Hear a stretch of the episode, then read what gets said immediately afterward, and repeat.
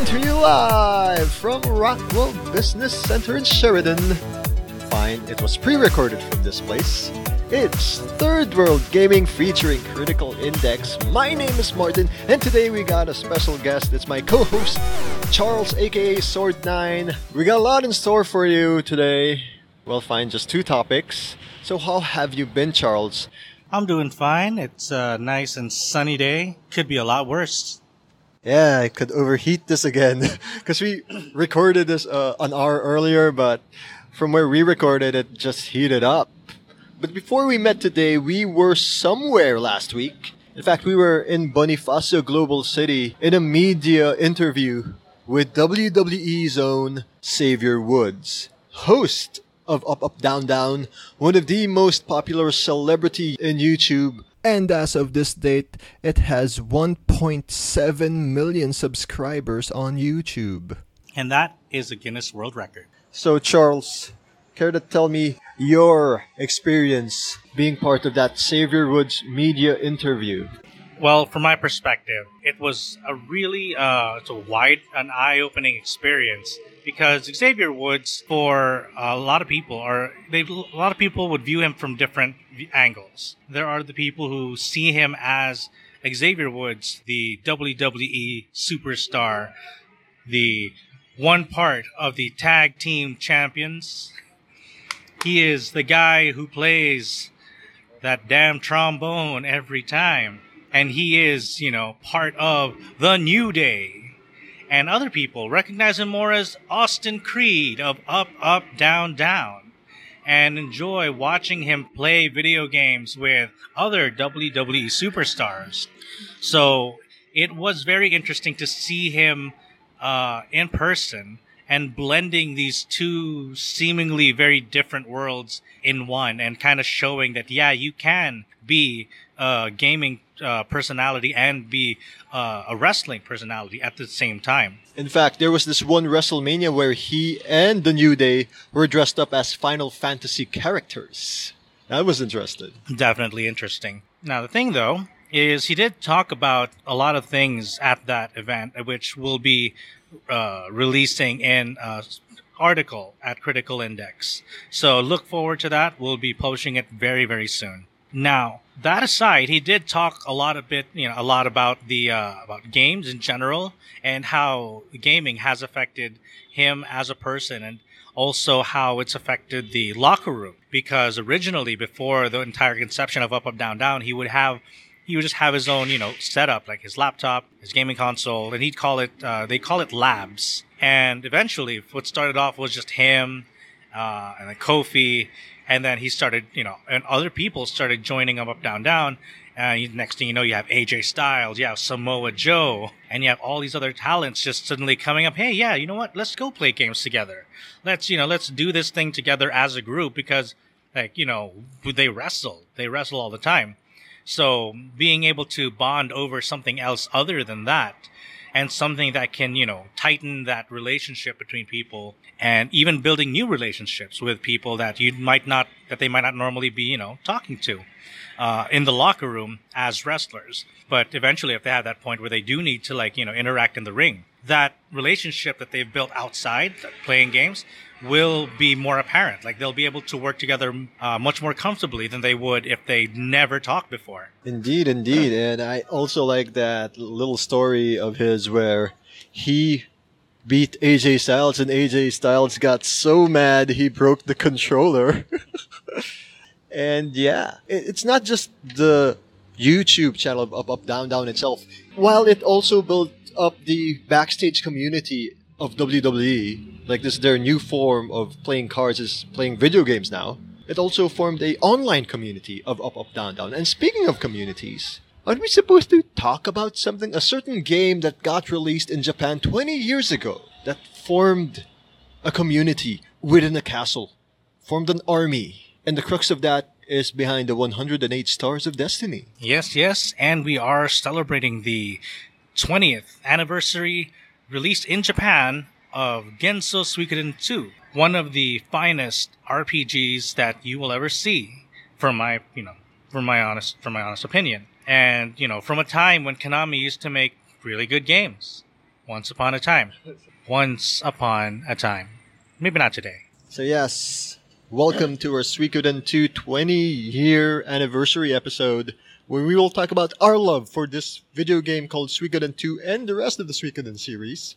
So Charles, let's start off with your experience with Suikoden 2. So I heard just like myself, this was the very first Suikoden game you played before you got hooked into the entire series as it is. Yep, uh, my first game was 2 and because of that, that's how uh, I got interested in like seeing okay, so if this is the second game, where's the first? So I started hunting down a copy of the first Suikoden game, and when I, and when I did get around to playing it, I'm like, yeah. So this is what happened to Flik and Viktor before Yeah. they became these mercenaries in a fortress with a quote unquote bear. Oh, sorry, it was a lion flag that looked like a bear. It'll always be a bear to me. So yeah, it was my very first uh, Suikoden game, and I was just completely floored with how good it looked at the time because it pushed the boundaries of how good sprite art could look in that generation. Yeah, sure, you had games like FF7 uh, that were dominating, you know, like the popularity contest, FF8, with their newfangled 3D graphics. You know, Cloud and uh, Tifa and her, you know, polygonal boobs, you know, 3D boxy stuff, and then FF8 with the super pixelated handsome face, right? But yeah, but Suikoden 2 chose to go with the more traditional 2D art, and it paid off big time. It it easily stands up today as a really good looking, you know, game. It, it aged well because it stuck with polished 2D art instead of going with the more experimental 3D graphics. So I think that's something that was one of the first things that immediately caught my attention. And of course, that's not even counting the beautiful music. Like the moment you have that opening, that one, that, that chanting, and then that slow beat of the drum that comes up, that speeds up, that opening cutscene. And then you have these slew of all these different colorful characters. You have Sheena, you have Flik, Viktor, then you have the armies like CG Army raising up their banners as it slowly cr- uh, comes up into its crescendo with Luca Blight standing atop a hill of goddamn bodies with that damn maniacal face and laughing at, you know, the sheer chaos and destruction he's caused. And then, boom, aftermath. You have the burnt uh, village of Toto. And then from there, like the music really slows down. And you can, as you're looking at the ashes, and slowly it starts building up again. Like bum, ba bum, bum, bum. And, you know, it builds up again. And there's a hope, there's that hopeful feeling. Then you see the cast of the characters, the heroes, that you'll eventually be able to gather under the stars of destiny. Camus, Miklotov, Camus. Camus, sorry, sorry. Xavier, sorry, this is your fault. all right. So then you see all the other stars of destiny just coming in there. And the music, it just, it takes you on a full story. Just that opening sequence. And it does a really good job of just hyping you up before you've even pressed start. Not a lot of games can do that. And not a lot of games could, you know, fool 11 year old Martin into saying, Oh man, I died after diving off a cliff. Ah, I have to reset this game again. Because the the next video, the quote unquote proper opening video starts up, the black and white thing. Yeah. I always thought that that's the game over sequence. the I mean like I thought after fighting off the Highlands, people might be saving us from there. Apparently no. I should have just waited. My bad. But yeah, after that sequence, it also has a touching intro sequence that highlighted the friendship between Jowy and R- Rio. Rio, and also a bit of Nanami, before you open up to the real game where the bear picks you up from the stream. So yeah, Suikoden 2 is really one of those classics that I feel every RPG fan should get around to, especially if they can make the time for it, because uh, it is time consuming. It is that PS1 era RPG, and those will uh, have those grindy moments because a lot of the older school RPGs were really about like part of it was telling the story, and then the grind was kind of to help pad out the hours to make the you know the entire experience longer. Because they did put that on the back of CDs back in the day. It's like, you know, oh, 80 hours of gameplay. And you notice it's uh, mo- like 40 hours of that is, is grinding. So that's uh, something that I feel you should kind of walk in there knowing with the expectation that, yeah, this will be a little grindy. I mean, a lot of people were already, were, a lot of people kind of felt a little uh, shocked with the grindiness in Persona 5 when it came out. Really? There were a number of people who were saying, oh, yeah, this is like pretty grindy because, you know, um, the Mementos. Okay. The Mementos was kind of grindy because it's how many years has it been since you know Persona 4 came out? So some people going into Persona 5 with this being their first, you know, Persona game, some maybe even their first RPG, like JRPG, I mean, because a lot of JRPGs sure still come out to market and have that same uh, that same grindy formula, but Persona 5 was not your normal JRPG, which is within that niche market. Persona 5 was mainstream gaming. So a number of people who had just been playing what God of War, not well, not God of War yet. It wasn't out yet, but let's say Uncharted or uh, Horizon Zero Dawn or those kinds of games, or even other like you know other story based, The Last of Us. A lot of you know a lot of the you know younger players today aren't used to seeing that grindy JRPG experience if you weren't a fan to begin with. So with the exposure that Persona 5 had, that grind was relatively new. So with Suikoden 2, this is one of the, you know, one of the prime examples where you do need to spend time between main story, you know, story plots to really build up your level and experience and sharpen your goddamn weapons, upgrade it so that you're not going to be clobbered in the next boss fight. Well, you played one after this, right? So I was like confused in one where I had five blacksmiths just to level up my freaking sword. Thank God this one, Suikoden 2, it only takes one blacksmith and he's just gotta collect his blacksmith making hammers. So yeah, that's something that you should really take into consideration because the grind might turn some people off, especially if it catches them off guard. And a lot of people today just, I mean, I really think that a lot of people don't have the patience to grind through it. And I don't really blame people for that per se, because it's just the way that things have changed. Uh, a lot of games now are a lot better paced in the sense that they deliver a story uh, with the action at the same time and it's a lot more cinematic, a lot more engaging. So having those grinds between stories will kind of have a bit of a dissonance, I guess, for some people where, oh, you're involved in a very complex and a very political story, and then, oh, gotta kill a couple monsters.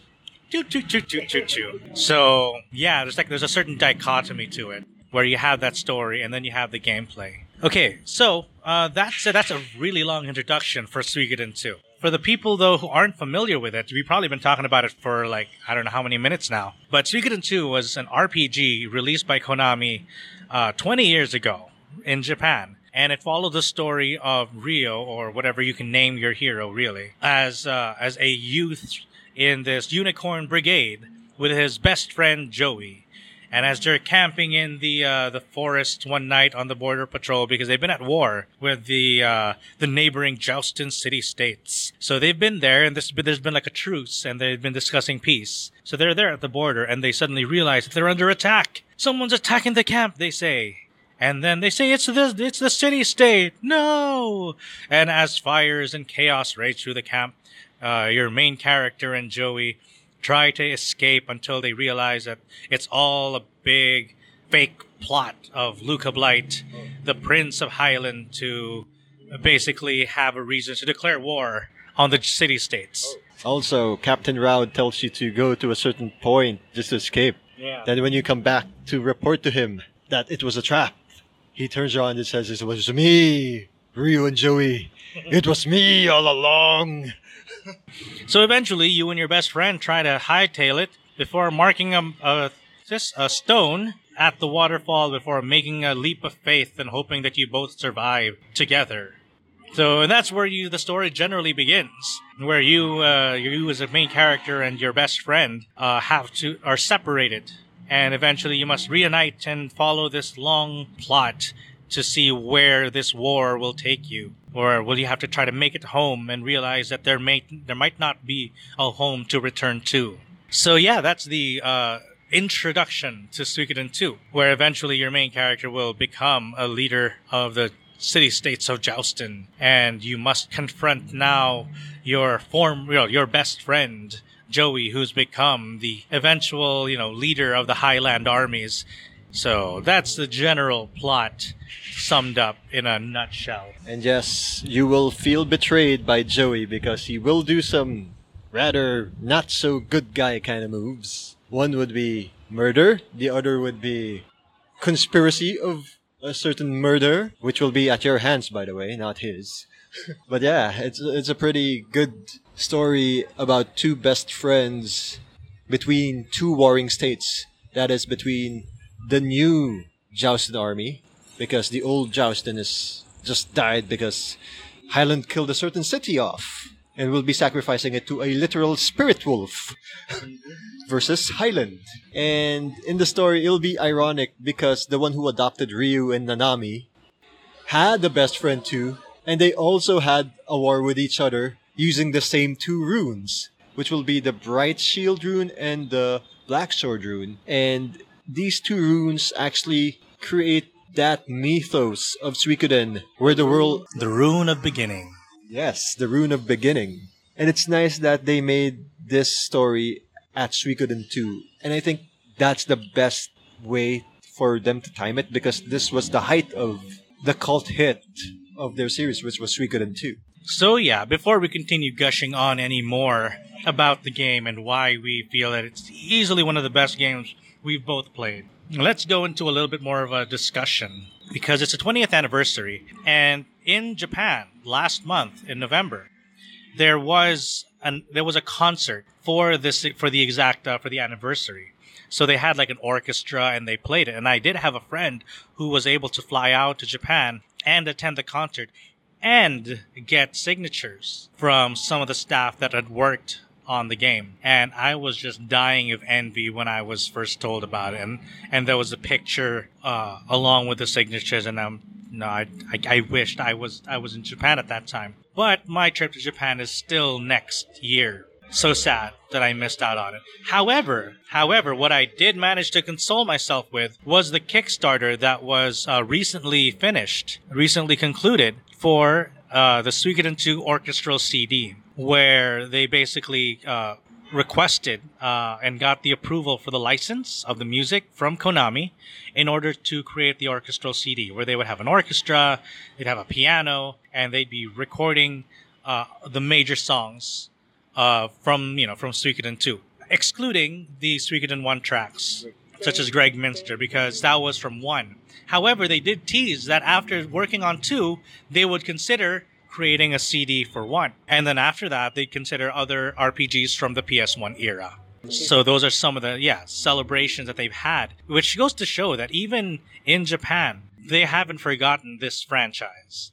There are still fans who want more of this kind of, you know, game, of these kinds of games, which unfortunately Konami just seems no longer interested in making. Why, Konami? Why? He used to be cool.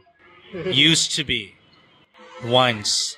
But I guess it's a slight blessing in disguise because in the current modern era of video games, if we have a Suikoden 2 remaster, I don't think we'll get the 108 Stars of Destiny on the base game. We might have to get a DLC pack of it, considering the whole economics of video games now.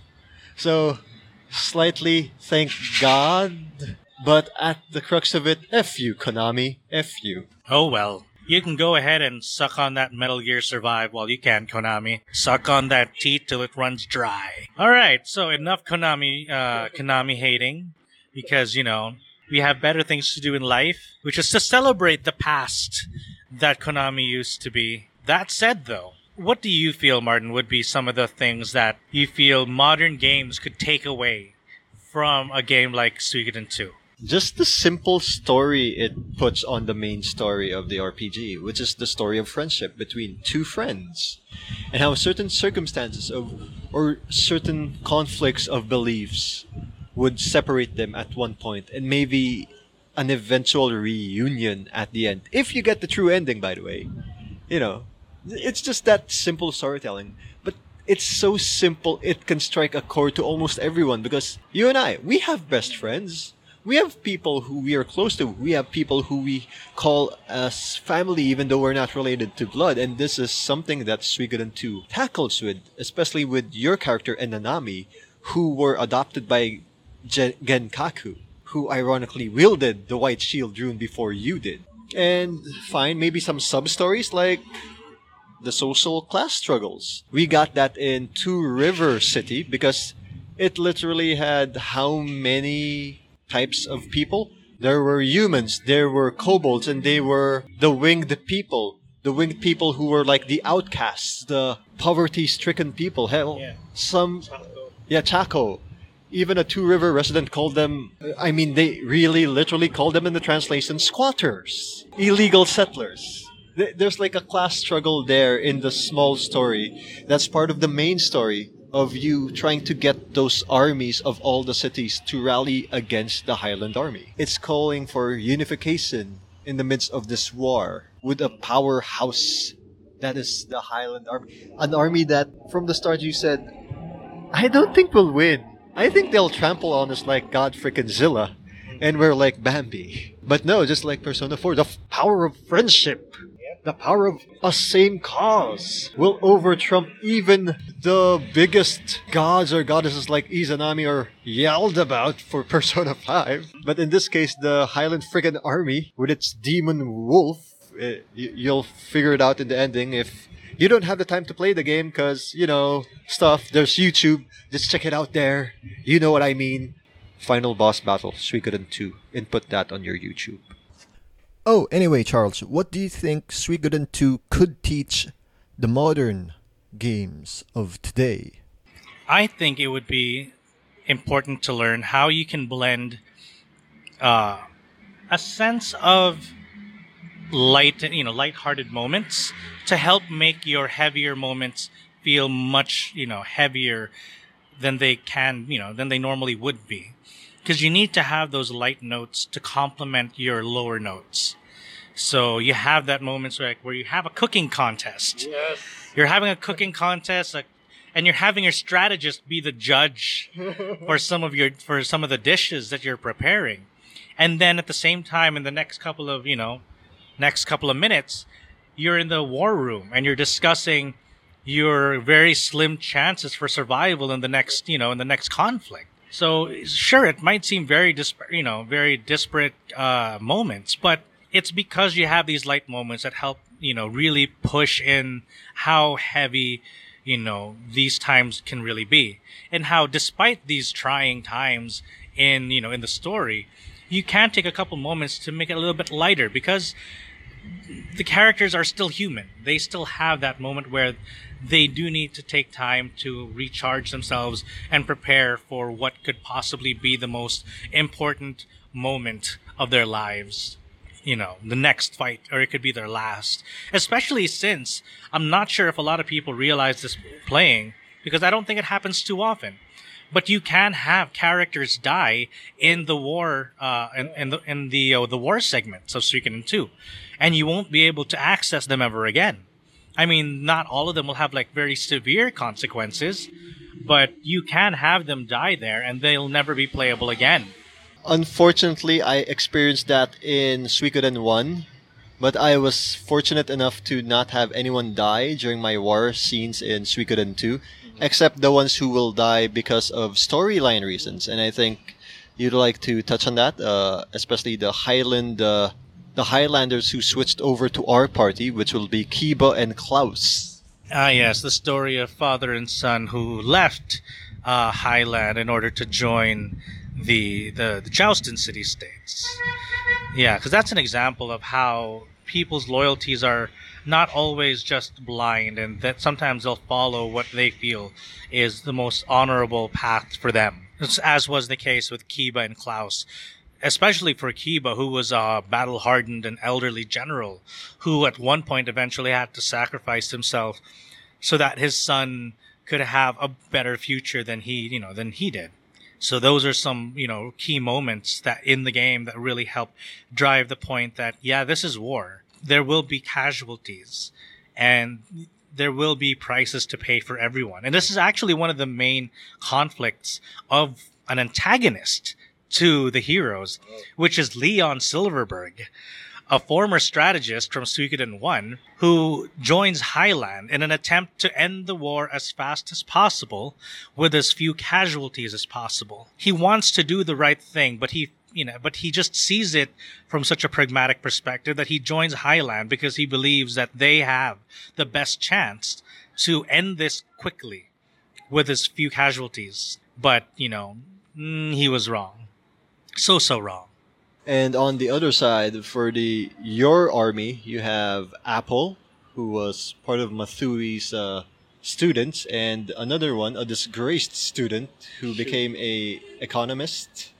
What's his name? His name was Shu. Not the footwear, as in S H U, not shoe. Yeah, yeah. But you guys get it. So it's nice how you see this reformed man turned strategist to your army, trying to do the right thing on your side. So yeah, uh, how about you, man? What storylines did you like from Suikoden 2? Well, I would have to say that one storyline that, uh, since we were mentioned, we mentioned Shu, I feel that his story arc was also very, very important, especially when he gave Apple the test. If you remember in the story, when he tossed the coin, because you're trying to make him your strategist, but he refuses, because he believes that there is no way to win the war properly and that, you know, trying to fight it is useless. It's pointless. It will do nothing and it will only bring more suffering. But he said, okay, go ahead. I will, I'll join you if you can find this coin that I tossed into the river. So he tosses the coin and Apple, the, the young strategist in your team at that moment, decides to go on and try to find the, the coin in the river. It's a shallow river, but she spends the entire evening and go off into the morning trying to find the coin, only to realize that Shu had pulled a con that the coin never actually, you know, landed in the river and that she would be searching endlessly for it.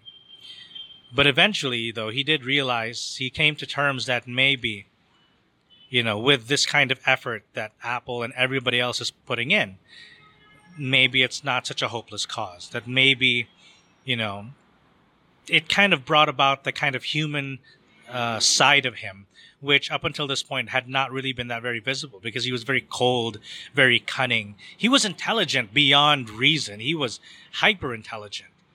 But again, he was very jaded with, you know, with being a strategist, sorry, with being a strategist, as was his predecessors. Like the Silverbergs, as Leon said, were only remembered in times of war. Nobody remembered them when it was peacetime. So to see Shu have this change of heart to decide to become a strategist to help what could be the you know a great cause was a story arc that I felt was really great. But at the same time, he also kept that very pragmatic perspective in order to ensure victory because if there was one thing he was going to make, he was going to ensure, it's that was that they won, and he wasn't afraid to pay certain prices, and at one point even gambled his own life to ensure victory, which was the reason why Leon Silverberg had lost because uh, because Shu had gambled his own life into it, something that Leon had never considered because he always perceived himself as important to the cause and that he could no way he could he could not reasonably risk himself because if he died it's it's game over. But Shu was willing to put himself on the line and his gamble paid off. Yeah well for me it's always going to be the main story of Ryu and Jowy as you said uh, Jowy slashed that stone there at the beginning it'll be nice to see that full circle at the end when they come back there just to meet with each other and duel against each other until Jowy kind of gets hurt because of his rune is eating him alive. Yeah. Only through the power of both runes would he be restored back to health. And eventually you'll find out Nanami is alive too. If you get the very good ending, that is, guys. If you collect all the 108 stars of destiny. So it's like a mini Pokemon if you think about it. Yeah, definitely. Okay, though. Martin, are you ready for our blue lightning round? I was hoping you'd say Bear, but F Teddie from Persona 4. Yes, I'm ready for the blue lightning round. All right, so first question Favorite Unite attack from Suikoden 2? It has to be the friendship attack between Ryu and Jowy. And I'm going to go with the Family Attack Plus. I was it plus or extended? I forgot what you call it, but it's the family attack where you have Nanami just having a picnic and relaxing and lounging around while Riou does all the work. And that makes her not unbalanced because usually she gets dizzy or so she gets unbalanced after that turn. Alright, next question would be favorite non-combat star of Destiny. Charles. Okay, I'm gonna have to go with Barbara, the ever storage keeper of all your goods. Yes, and she's also a very, very good babushka type of character. In the original recording, I would have said the elevator guy, but then I remembered this old lady named Taki, Oh. who you just have to keep talking to just to recruit her. Only she would have made me consider putting cheese on beer. Then again, I never drank beer or cheese on beer. But hey, maybe if you guys are listening, want to try cheese on top of beer and see how much it curdles? Is it good for your stomach? We'll find out. Yep, yep. Now, a close second though for me, I have to, I just want to quickly mention is uh what's his name? The general, the dog, Ridley. He's also a very interesting character, especially since you can have him die and have his son Boris take his place. All right, next light blue lightning round question. Favorite non-true uh non-true rune. Has to be the balance rune, so Nanami won't get unbalanced. And I'm probably gonna have to go with Kasumi's Shrike Rune. Yep. Grab suplex. All right. And now the next Blue Lightning Round question is favorite character arc. Oh wait, no, I said story arc. Yeah, this is character arc, like specific characters progression. Okay, so we said the main character is fine. Um, Hai Yo on the cooking mini game challenge because at first it's like saying, "Oh, who's this random chef trying to take my chef out of business?" And then eventually you'll find out because he's keeping a secret recipe and keeping it in the memory of his dead girlfriend, who you'll see in Suikoden 5. Mm-hmm. You'll already you'll already fight the dad in Suikoden 2, but he'll also be part of the 108 Stars of Destiny in the fifth iteration of Suikoden. So this cooking minigame is not just for shits and giggles and me winning because of real tempura recipe. It's because of Hai Yo and his character art. You'll find out he was part of this certain group of evil, I think, or mean chefs who will do anything just to keep this recipe for them. It's kind of like the Team Rocket of chefs. Now, for character arc, I've already mentioned Shu, right? But other than other than him, I felt that another solid story arc uh, to follow from Suikoden 2 is I'm not going to mention Clive because I'm pretty sure that's like a fan favorite for a lot of people already because of the very mysterious howling uh, howling voice guild. So that aside, I'm probably gonna have to bring up Sierra because because my girl, my girl Sierra, the mistress, the queen of all vampires of the Suikoden world, had a very very tragic backstory from uh, the Blue Moon Rune, from the very first stages and all of the bloodthirst that comes with it, to establishing the village, and then that bastard Neclord just ruins everything, and event and her eventual uh, non-canonical but implied marriage with my homeboy Nash. So her arc was great as well because it showed a lot of the. It did a lot in terms of uh, telling the story of this vampire, this mysterious vampire character. And, you know, Sierra's just such a great character, I feel, overall. Wait, the next Blue Lightning round is what? Oh, Bonus round! bonus round! Not to be confused with Street Fighter bonus round. It's your favorite incarnation of Genie and Vicky. These two characters have been added on almost all five Suikodens. I think they're all there, hopefully. So fine, my best iteration of Genie would be Suikoden 2 because that's the first time I see her. And Vicky in Suikoden 3 because there's two Vickies for the price of one Suikoden game. How about you, Charles? I would say for Jean it would be the first because she's very she seems a lot more playful in that game than in the others because in one she's still very playful despite being rather mysterious and you know and as she was in 2 onward she became much more sultry dark mysterious which isn't a bad thing I, everybody loves a dark mysterious hottie with you know, with continuously decreasing amounts of clothing and I don't understand why. But you know, in in one, she was still very um uh she was actually very genie-ish. Like you would imagine she's like something like out of Shantae. So that kind of outfit, which was very playful and fun. As for Vicky, I might have to say Suikoden 2 because that's the game where uh, I first encountered her, and she was just very fun to have around, especially with the gamble of her blinking rune, always uh, at risk of doing something wrong. And that's when I first realized that not all the abilities that you have in Suikoden 2 will be guaranteed. Sometimes they will be like, oh, what are the odds of something bad happening here? Alright, and thanks to Suikoden 2 20 years ago, it had like offshoot games like Suikoden Gaiden 1 and 2 featuring our homeboy Nash, who we will see in the main timeline in the third installment of Suikoden. And it also has a Suikoden card game, as you mentioned. So, any closing thoughts about this, Charles? This game? I would have to say that, uh, as like I mentioned in the beginning, if you can make time for a game that requires a certain level of investment, like Suikoden 2, as an RPG of you know the PS1 era, you should take the time, and it will pay off.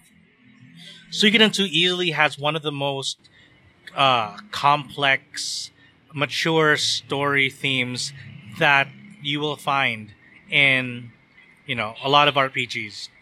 Like it's not as dark as something like let's say Xenogears or something as epic in terms of scale like a world-shattering uh, meteor like in FF7. No, this is a, this is a story about a country, about a sing- oh, about two countries at war, and the consequences that it has on the people that inhabit these two countries. Because in Suikoden 2, you'll be gathering the 108 stars of destiny. Some of them, not all of them, will be fighters or warriors of unparalleled caliber. Some of these people are housewives. Some of these people are innkeepers, blacksmiths, scientists. Some of these are just ordinary people who are, you know, rap who suddenly get caught up in a war that they had no say in. Caught up in a war that is now threatening everything that they hold dear to them. So they have no other choice but to fight to protect what's important to them. So I feel that this game really tells uh, a story that frames war from a very human perspective. One that's not just about like historically narrating, oh, this is what happened in this war. This this battle happened here. These people killed these people there. It's something that shows you the perspective of how an ordinary person, how someone on the ground can be affected by something like a war. Alright, for me, um, this game made me actually play un RPG religiously. I think this is the first RPG game that got me hooked. Uh, FF 8 and 9 came afterwards. I didn't finish 8 because pirated CD. 9 I did finish, but this is the only RPG game that I kept replaying and replaying until my PS1 clunked out, and then I kept replaying this in my PSX emulator in the PC. From a non RPG fan, this made me religiously follow the Suikoden RPG series, which unfortunately is not here anymore. But I guess it ended at a good time because of well, life happens and adulting happens. So I doubt I have enough time to fully engross myself to play a Suikoden esque game currently. So I'm thankful that during my childhood, during my student days, I got to play Suikoden 2 and its succeeding games. And it was a fun game and still resonating to me, resonating to Charles, even to the fan community that holds Suikoden Day. Or yeah, I think I think they have plans this December. I hope they do. If not, whatever. Hey, happy 20th anniversary, Suikoden, for your 20th anniversary release in Japan. And next year, it'll be their 20th anniversary release around the world. So yeah, it's gonna be the uh, the international Suikoden community is celebrating. They have like contests like uh, fan fiction writing, fan art, cosplay, and it's usually shared by you know all these different um, fans from all around the world, and even locally. We uh, we had uh, conventions uh, back in like, a, year, a couple of years ago, although there hasn't been a new one recently.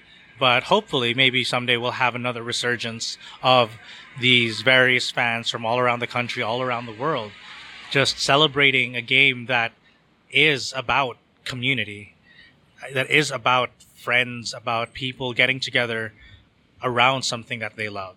So whether it be trying to protect a country or whether it's just, you know, ensuring you and your friends can get together and, you know, celebrate something that you all share and have in common that you all love. I think that's something that can be easily forgotten uh, in today's kind of environment where there's a lot of toxicity going on. So it, it really helps to have something that reminds you that we can get together that as a community, as a group of like-minded people and celebrate what brings us together and not what divides us. Amen. And yeah, aside from Suikoden bringing me to the RPG genre, this is the first game that got me into full weeb mode. Like, oh god, is there cool fan art here? Hey, look, there's this like Dojin series, safe for work. Okay, it's a, it's a it's family friendly one with middle tails or something like that. Or even I, it made me check out fanfiction.